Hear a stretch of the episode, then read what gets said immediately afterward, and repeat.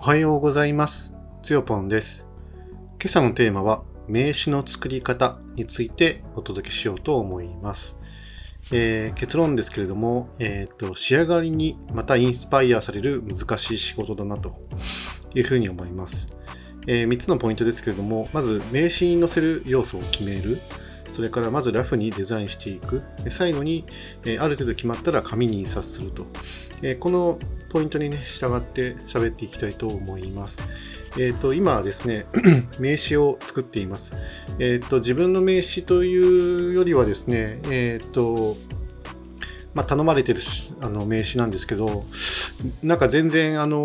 手がつかなくて、ようやくね、本格的に取り組んでるっていうところなんですよね。でも、昨年の本当ね、もうね11月とかそれぐらいからずっとやってるので、なんかね期間が伸びちゃって長くねかかりすぎてるなっていう感じですよね。で、依頼してもらってる相手からもですね、もう早くしろって言われてて、ごめんって言いながらねやってるっていうね、そんな感じなんですけど、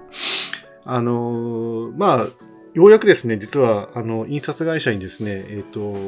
発注をして、帰ってきて仕上がってるのを見て、でまたちょっとね悩んでるとい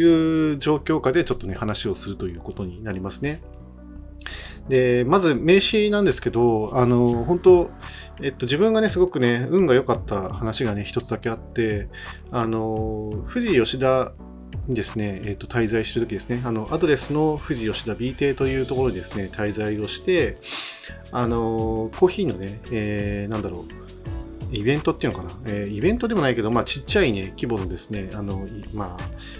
コーヒー会みたいなものにですねちょっと参加させてもらったことがあるんですよね。以前多分ポッドキャストでもしかしたらね喋ったことがあるのかもしれないんですけれども、ドットワークプラスっていうですねコワーキングスペースないしはその地域のですねハブになっているようなそんな場所がねあるんですけれども、そこはアドレスのね富士吉田 B 店のですねヤモリのアッコさんもですねスタッフとして参加しているですね場所なんですよね。で以前からですねお願いされてたコーヒーブレイクみたいなところにですねちょっとゲスト参加みたいなね感じでさせてもらって、ゲストバリスタっていう感じですかね。でもうみんながねコーヒー飲みにね来るので、それに向かってですねコーヒーをね出していくと、そういう会ですよね。一応なんか本当になんていうのかな、お心遣い、なんていうのかな、心遣いっていうのかな、よくわかんないけど、一応報酬もねいただいてやったんですけど、すごくね楽しい会だったんですよね。でその後にですね、なんかたまたまその日に高校生たちがなんか名刺を作りに来るみたいな話があって、と思って、なんか多分自分がそのコーヒー会の中で、デザインの仕事もやってて、今名刺作るので、なんか悩んでるんですというか、これ名刺もね作んなきゃいけないんですみたいなことをなんか言ったの、ちょっとどういう経緯だったか忘れましたけれども、自分の名刺がないみたいな話をしたのかな、ちょっと忘れましたけど、それで今からね名刺作るので、もしよかったら一緒に参加しませんかとか言われて、僕は無料でね参加させてもらいました。でその地元のですね高校2年生たちとですね一緒になってパソコンにね座ってパソコンの前に座って4人で、その名刺の作り方を教えてくれる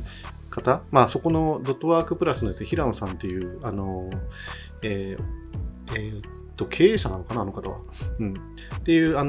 方とですね、高校生2人4人でですね名刺を作ったことがあるんですよね。そんなお話もですねちょっと絡めながらですね、今日はねお話ししていきたいと思ってますと、ちなみにその高校生たち本当高校2年生なんで、うちの娘もね高校2年生なんで、本当にね息子たちとなんか一緒にね名刺作りを学ぶみたいなね、ちょっと世代を超えてそういうことをねやるのもなんか面白いななんて思いながらですね参加してました。それはいいとしてですね、今日の3つのポイントですね。まず名刺作る前にですね、名刺に載せる要素をですね決める必要がありますよね。当たり前ですけど、やっぱりデザインなんで、何がねその名刺から得られるようにするべきかっていうのはですね非常に重要な話ですよね。適当ではいけないですね。で今回はですね、まず社名はね必ず載せなきゃ、当たり前ですけど、今回の確かにね名刺はですね当たり前の要素しか、基本的には入ってないですね。社名でしょ、それからその人の名前ですよね。で、名前の前にちょっと肩書きですね。代表取締役とか、自分がそれで作るんだったらデザイナーとかですね、そういう肩書き。で、あとは電話番号、メールアドレス、ホームページの URL、ウェブページっていうのかな、今ね。あと住所ですね、その会社のある住所。これはね、基本的に必要ですよね。で、さらにぶっちゃけて言うと、今回、この名刺作ってくれってお願いされてる人のですね、ロゴも作ったので、そのロゴをですね、載せると。これぐらいをですね、載せようって決めて、いろんなデザインをね、開始しました。で、その時にですね、非常に助かったのがですね、その、ドットワークプラスで、教えてたね、やり方がですね、Canva っていうですね、ウェブアプリケーションを使って、名刺のデザインをしましょうっていう流れだったんですよね。で、それが非常にですね、楽をさせていただきましたね。確かにその最後は、その、印刷会社とか出すときはですね、PDF 形式とか、何らかの画像形式とか、あるいはその、イラストレーター形式みたいなもので、出す必要がね、あると思うんですけれども、この名刺をね、作成するワークショップでは、Canva を使ってですね、簡単に作ろうみたいな感じだったんですよね。で、Canva には、その名刺のなんかテンプレートとなるですね、デザインがね、いっぱいあるんですよ。で、それをね、駆使して、まずはね、ラフにね、決めていくみたいな。もう本当に、その時多分、6、7枚ですね、6、7枚っていうちょっと表現がいいのかわかんないけど、それぐらいデザイン案をですね、作って、これがいいかなとかって言いながらですね、作っていくみたいな。そんな感じでしたね。で、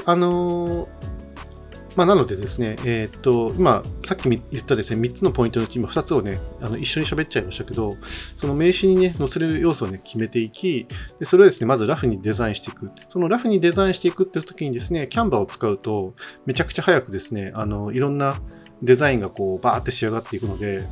仕上がるっていう表現もおかしい。バーっていっぱい出てこれるんですよね。だから、こんな雰囲気でいいんじゃないとかってね。それを、ある程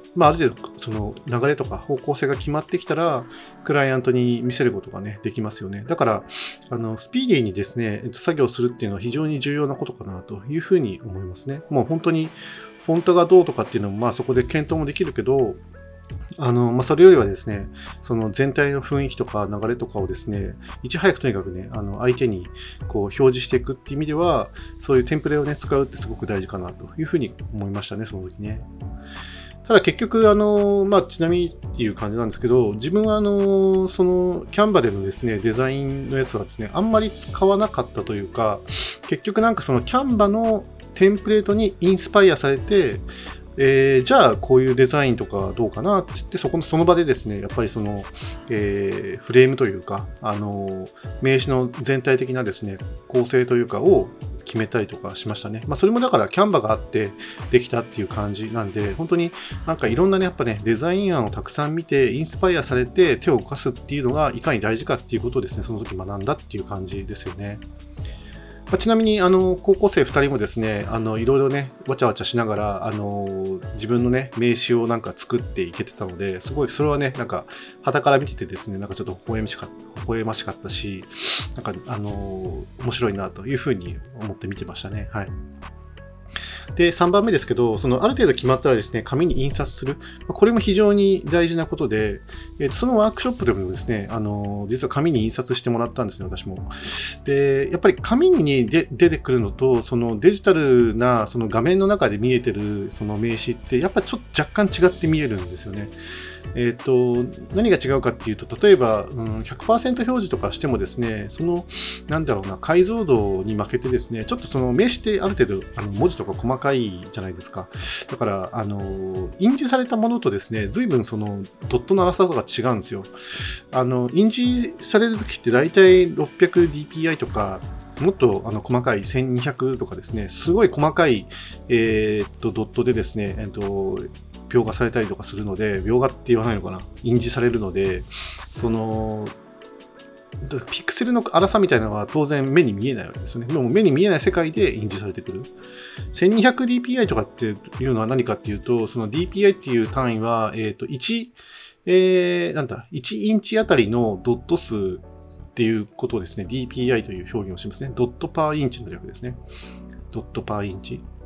1日あたりのドット数。だから1インチっていうのは、25.4 ミリのこと、2.54 センチのことなので、本当にそうですね、指の第一関節からちょっと長めのところにですね、1200ドットで入るということになりますよね。だから相当細かいっていうね、風に思ってもらえればいいのかなと思うんですけど、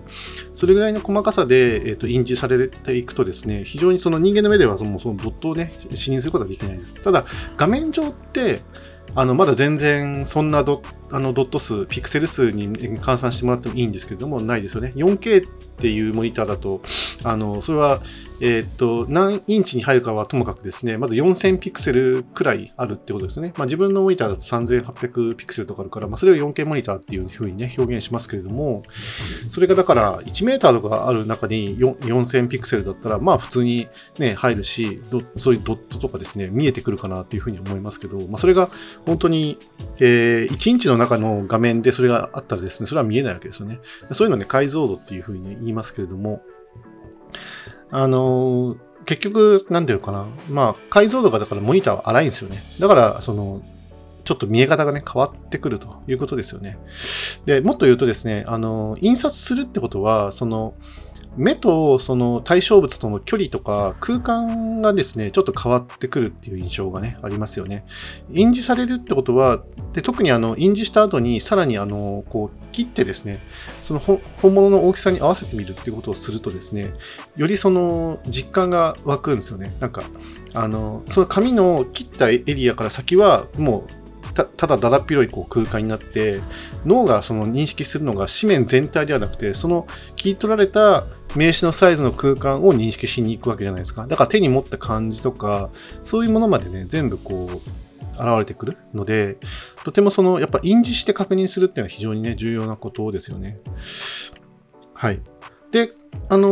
話をね、続けるというか、まあ、今回、実はグラフィックっていうですね、すごく有名な、まあ、名刺を自動生成して送ってくれるサービスをね、使ってるんですけれども、それは、ダイレクト入稿とかですね、ウェブ入稿とかなんかいろんなね、方法があって、要は自分で、そ